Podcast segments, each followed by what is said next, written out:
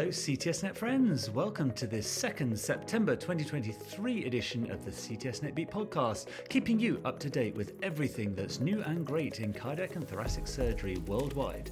Today, we have an absolutely massive paper from the World Lung Conference. Uh, it's a paper that might finish surgery for mesothelioma, so listen on for that. Uh, we have some interesting news about how people live after type B dissection and an amazing new device that might give us online live clotting tests, uh, something we've all wanted. The videos include a seven minute hemiarch replacement technique, uh, a really difficult redo subannular Bentalls, and for the first time, uh, we have got one of my videos uh, where I am profiling uh, the ArtiSential wristed instruments. Are they VATS instruments? Are they robotic instruments? Who knows? Uh, so keep watching and we'll tell you all.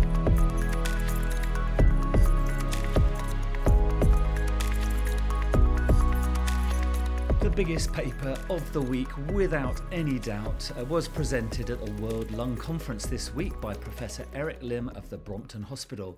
He presented MARS 2 decortication plus chemotherapy is associated with worse outcomes for resectable mesothelioma. Uh, this was a multi center uh, paper uh, produced in the UK. Uh, it was a huge randomized trial 169 patients randomized to surgery plus chemotherapy, the standard of care uh, in the time frame of this study, uh, versus chemotherapy alone.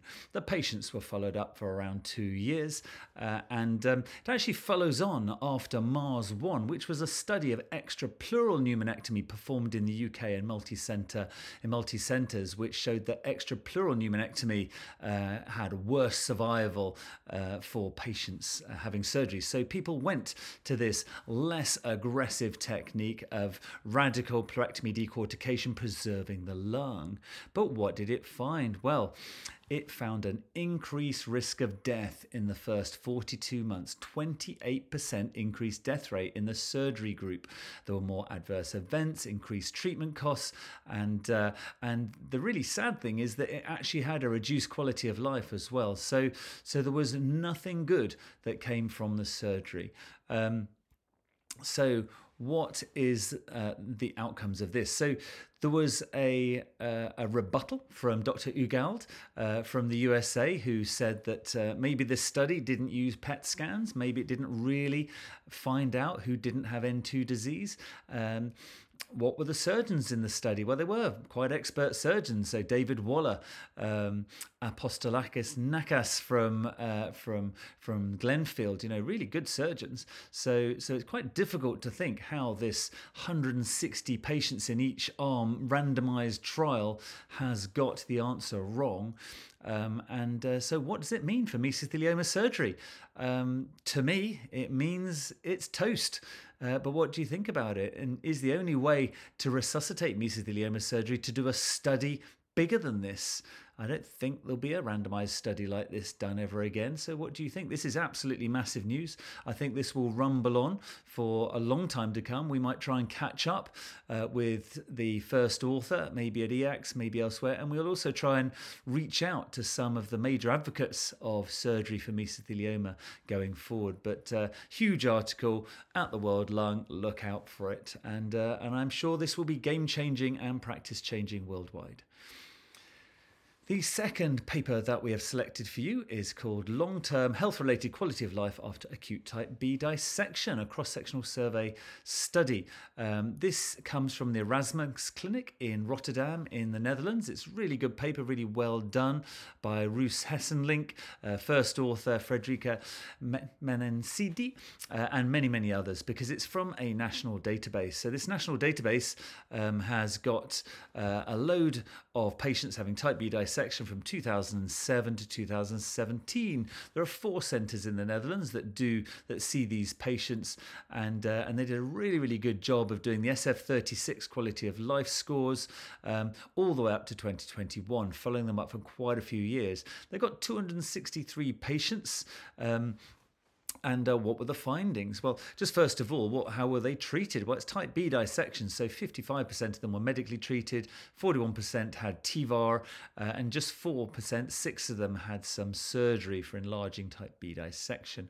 Um, the mean follow up time was six years. Um, and um, compared to normal people, um, they were worse. They were worse uh, in health related quality of life, uh, they're worse in physical function scores, uh, they're worse in, in mental component scores. So, so having a type B dissection, in summary, is bad.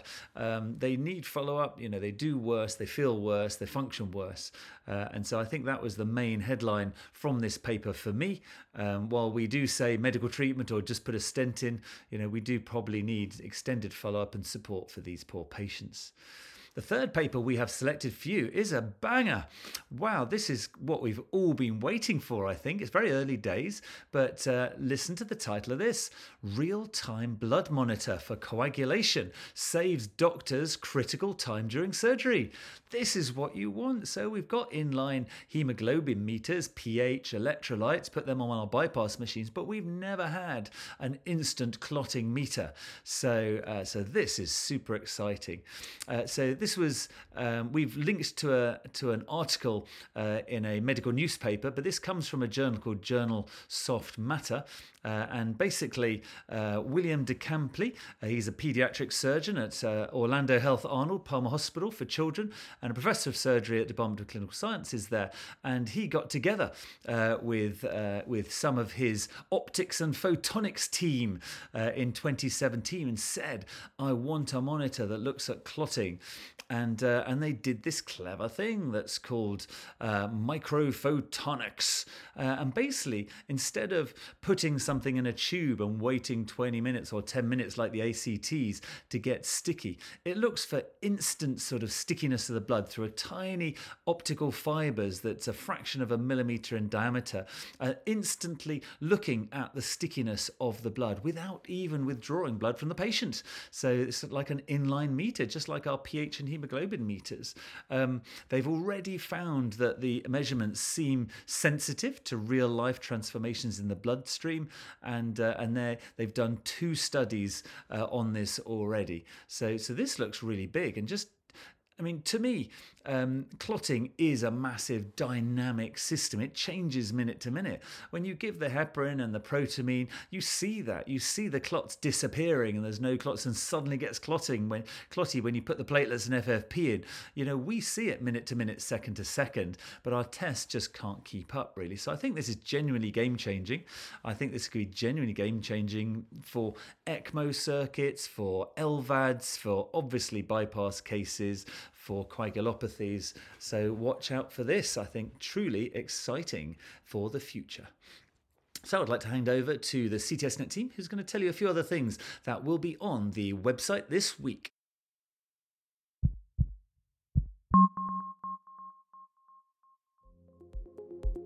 CTSNet's ninth annual resident video competition is now open for submissions. Residents and medical students of all CT surgical specialties are eligible to submit surgical videos for a chance to win prominent publication on CTSNet and an exclusive interview with the judges. The deadline to submit is December 29, 2023. To learn more, head to the Resident Video Competition page on ctsnet.org. We have some great videos for you this week, and I think my favourite uh, is from Stephen Spindel from the Ochsner Medical Center, New Orleans, uh, and Albert Williams. Uh, and it's called The Aortic Hemiarch Replacement, the seven minute technique. It's beautifully narrated, it's not that long, it's two cases, and really what he says. Um, uh, I wish they called it Keep It Simple Stupid. Uh, basically, he says he cools down to 28 degrees. Um, he just takes the cross clamp off uh, and does a seven minute hemiarch replacement and just warms up again. Uh, none of that antegrade cardioplegia, none of those 20 to 30 minute circulatory arrest, none of that cooling down to 20. You know, nice and simple. Uh, and, uh, and that's why it only takes seven minutes. He highlights two cases, basically pretty similar, really, and basically just takes off the clamp and he just does a, a 4 running suture between the Dacron graft and the distal. He takes really, really big stitches. He spends loads of time, concentrate on making it perfect. Starts at four o'clock, goes clockwise to 10 o'clock, then goes the other way. Uh, and then the really important thing is he then clamps up, pressurizes, and assesses it for bleeding and makes absolutely sure he doesn't need any extra stitches and it's perfect at that stage. Takes seven minutes, really consistent, really reproducible. Great job. I just love it. I love simplicity. Uh, I love the way that this looks really reproducible. So well done, uh, these brilliant authors, and check that out right now. The second um, video is from Italy, from Marco Di Eusanio and uh, Michele Gagliazzi, uh, and it's a really difficult case, one of those horrible uh, horror cases. It's entitled Subannular Bentalls in a Pseudoaneurysm of Mitral Aortic Intervalvular Fibrosa. So, this 67 year old man had undergone aortic valve replacement and um, had an out of hospital arrest, uh, had an angiogram, but there was a large aortic pseudoaneurysm. Um, so and it was in the aortic mitral, um, sort of just around the annulus. Um, it hadn't burst into the atrium yet, um, but it looked really horrible. So they prepared. Uh, are they going to have to do a commando technique? Um, they opened up and they saw this big pseudo aneurysm. It was nearly a 50 millimeter cavity. So they chopped it all out. They prepared the buttons and then they basically cut down all the way um, into the subannular uh, sort of area so that they found good tissue that could take good sutures. And that's where they did their Bentalls.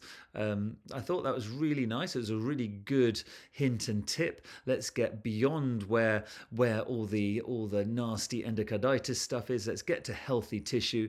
Do a really good really good anastomosis. Put the buttons back on, and uh, and that will save the day. Um, so really good video, liked it a lot, and uh, check it out. Uh, obviously, it's it's horror case, and uh, we never like to do these, but you know you don't have any choice.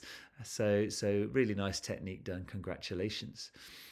And the third video is my video. Um, uh, this video is a right upper lobectomy, and uh, and I performed it with uh, the ArtiSential wristed instruments.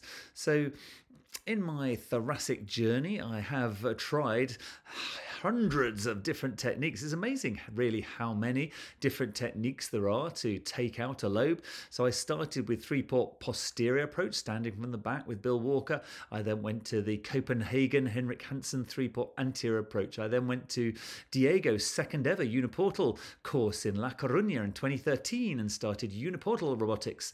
Then went to Shanghai and did subxiphoid uniportal. I then added three ports, three five mil ports, and did subxiphoid um, incision and three five mil ports. And then I found the robot, and then uh, we here we are with a sort of hybrid technique. I call it surgeon powered robotics because I think it's quite a lot of the good of VATS and quite a lot of the good of robotics. So I've got a automated camera holder. Uh, and I've got these uh, wristed instruments which look like robotic arms.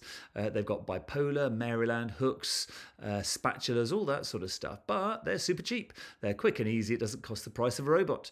And, and I think you can pretty much simulate a robotic operation by VATS with these. So maybe just have a look for some hints and tips. One really interesting thing was that they've got a, a Maryland grasper with monopolar energy. I always thought this would be a good idea because I've never really, well, I get on with bipolar okay, but this was monopolar. But what happens It's quite strange. It will burn whatever has the highest resistance. So if you grab something with quite a lot of tissue and pull, and then there's something with less tissue further down, it'll burn like a centimeter away from your, where you're burning. So quite a wacky thing. So you learn lots of things by trying new instruments. So um, the other thing is I use cryoanalgesia uh, in this video. So take a look at that. I think it's absolutely amazing. We're setting a randomized trial in it. It's getting people out of hospital with less opiates quicker. Uh, and and I really like that. So maybe just a few hints and tips from this video. I apologise, it's eye-wateringly long. It's over 20 minutes. Sorry about that, but uh, I hope you like it. There we go. What's happening around the world? Well, uh, I guess the biggest thing on my mind is three weeks' time, it's EACTS. Uh, I'll be there, as will the rest of the world. Uh, we'll be doing loads of videos uh, from cardiac, thoracic, anybody that will talk to us, uh, and uh, it does look to be huge. So it's going to be in Vienna, it's going to be brilliant. So there's going to be a, a, a, techno day on, on the Wednesday. So yeah, we'll, we'll be posting as much as we can from there. and hope to see you there. Come up to our CTSNet stand. Come and say hi. Maybe you'd like to submit a video or tell us about one of your papers that we can submit at JANS. We'd love to see you and meet you in person. Maybe we'd even do a video, who knows? Uh, come say hi. Myself and Mary Hammond will be there on the CTSNet stand next to the STS stand. Uh, has also got a cerebral and visceral protection webinar. It's September the 28th. It's an online course, it's virtual, so and you can watch it from the uh, pleasure of your own home. So if you'd like to get involved in that, then just uh, log on to the EACTS uh, website or click the uh, link below and, uh, and log on. And then finally, over in America, the STS is having an advocacy conference October the 17th to the 18th. It's in Washington, D.C you will get to meet uh, politicians. They have invited congressmen and staff, and it's all about trying to interact and link with uh, government officials to try and influence uh, policy in the USA. It sounds really interesting. Sounds pretty important to me. So so don't miss out on that opportunity we come to our last two things. Uh, firstly, we catch up with Diego Gonzalez Rivas, uh, the roving thoracic surgeon, and he is actually in uh, America this week. He's with his uh, trainee, trainer and mentor Tom D'Amico for the Masters Series conference uh, at Duke. Uh, this has been going for many, many years. It's a phenomenal conference, and uh, and he will be there with all the other stars. Uh, of course, Tom D'Amico taught him a lot of what he knew and really kicked off uniportal surgery with him. And in some ways, I often think Tom D'Amico as a uniportal surgeon who just then puts a separate hole for his drain. Uh, so, so he certainly is a godfather of uniportalism. The other thing Diego's been doing is he did post a wonderful video of a tracheal resection by VATS. Uh, really was an amazing looking video with some crossfield circulation, uh, chopped out the distal trachea uh, and the left and right main bronchus and stitched it all up back again uh, by VATS. Very impressive.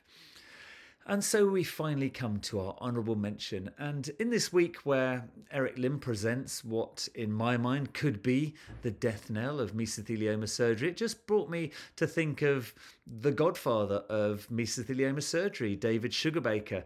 Um, he was a wonderful man. Uh, he has a Wikipedia page. He was born in 1953, but unfortunately died in 2018. But he used to come to our UK Society meeting. He was tremendously eloquent and vibrantly enthusiastic about his passion, which was mesothelioma surgery. He set up an international mesothelioma uh, practice. People came from all over the world to see him and to try and get the best that they could. And I'm absolutely confident that he extended life in all the patients he saw. He pushed the boundaries. He he did intra uh, chemotherapy.